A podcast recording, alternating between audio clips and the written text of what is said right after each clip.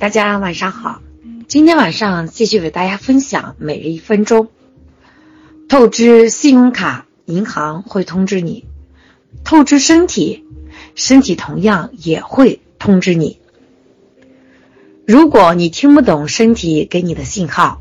那你透支身体付出的代价，要么就是健康，要么就是你所有的存款，甚至是生命。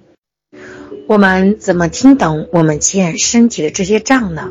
有三种方式。第一种，就是我们身体的各种症状，去医院检查，查不出什么病，但是身体有各种症状来提醒我们，而且这些症状跟的时间越长，风险就越大。第二种情况，就是当你忙碌的时候，身体好像没什么大问题，但是当你一休息，身体就会出现各种的乏力或者是疾病。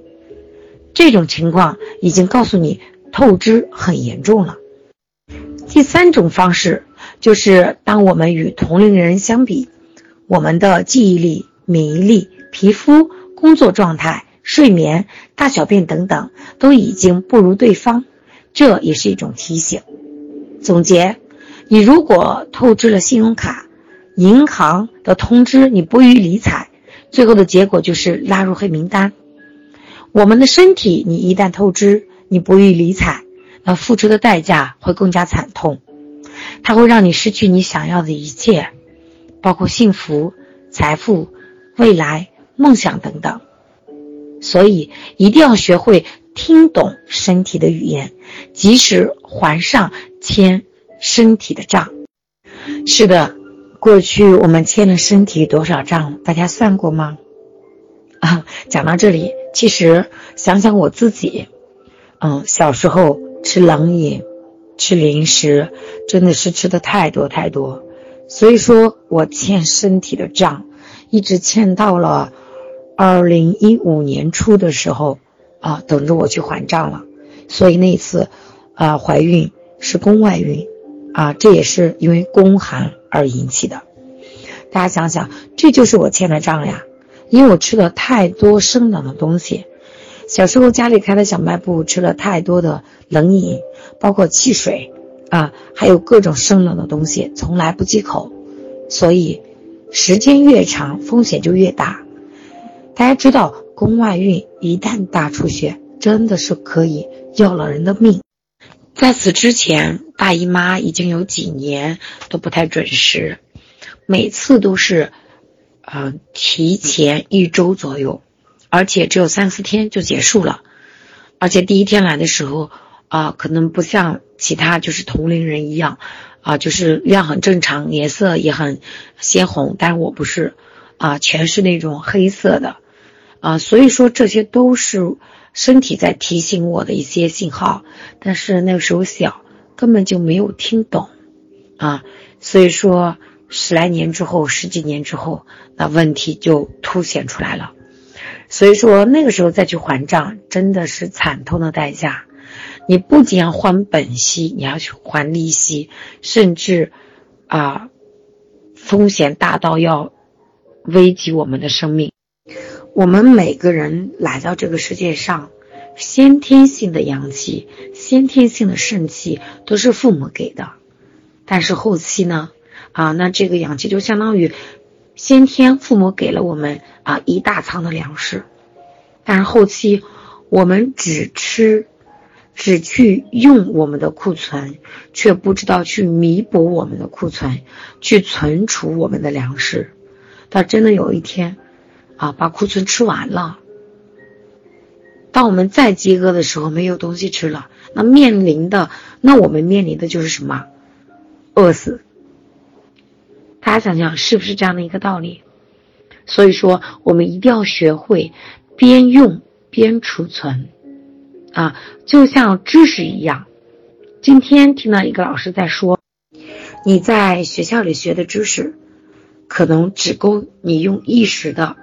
当你踏入社会的时候，那你还是要不断的学习，不断的累积经验，再去把你的知识，把你的智慧累积起来，才够你后半生用的。如果说你只是在大学里学的一些知识，就跑到社会上开始用，你会发现越用越贫瘠，越用越觉得无力，因为你没有储存，你没有在学习，你没有在补充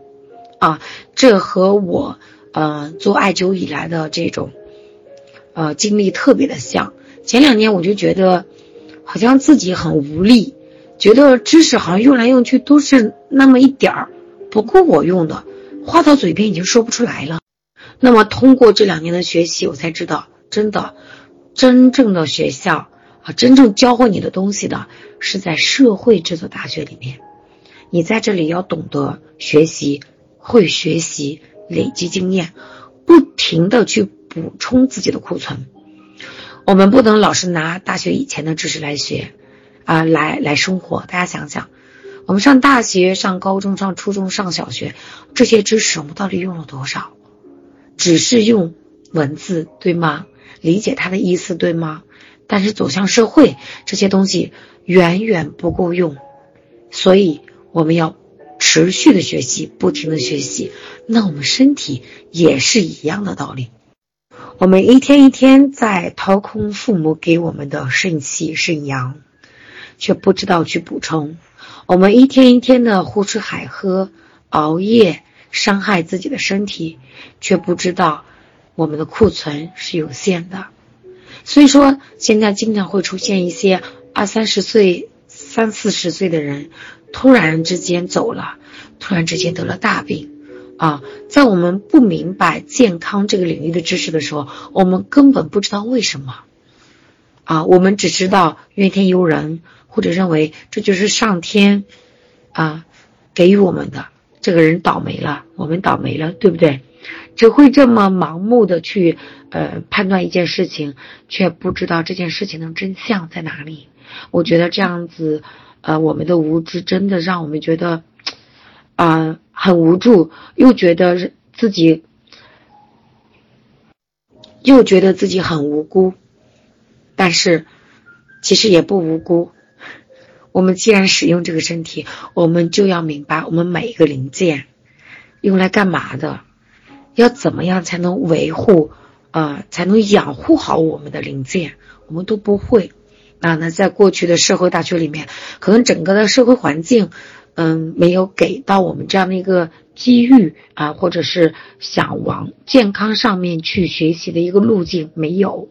那么这几年啊，通过这个大健康产业的一个崛起，包括疫情的一个影响嗯、呃，很多人开始有这方面的意识啊，所以我觉得啊真的像很多老师讲的，健康才是我们生活在这个社会上唯一不变的最大的一个财富。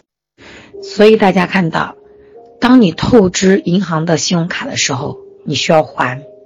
当你透支身体的时候，你也需要还；当你的知识储备量不够的时候，你也需要去累积，这都是一个补充的过程。所以说大道至简，用到哪里它都适用，所以说我们一定要找到这个道，找到这个规律。我们就要知道所有的东西它都追求平衡，而不是一味的索取。那么只要我们明白这个道理，那你的生活也一定会越来越好。这就像夫妻两口子过日子是一样子的，如果啊，这个女方一直对男方好，而男方不懂得回馈，真的爱也会用到尽头。所以讲我们的一个呃这个道它是相通的啊，女人一味的去做付出，她需要得到回应，如果没有回应，那真的感情就可能会走到头。那如果说我们我们是相爱的，你爱我，我爱你，其实这个就相当于阴阳的一个平衡啊，你库存的一个相互补充啊，我认为这都是相通的。不管你是对朋友啊，对你的同事啊，对你所有的这些人际关系，其实都是一样的。如果别人对你好啊，你一味的没有任何的感觉，你也没有看到别人对你的提醒啊，一次又一次的对你好，你却没有看到这这个就像身体的症状一样，提醒我们的症状一样，那你却视而不见啊，大家想想，时间久了是不是你会失去这个人？同样的道理。那么现在看看，呃，整个社会大环境啊，很为什么离婚率这么高？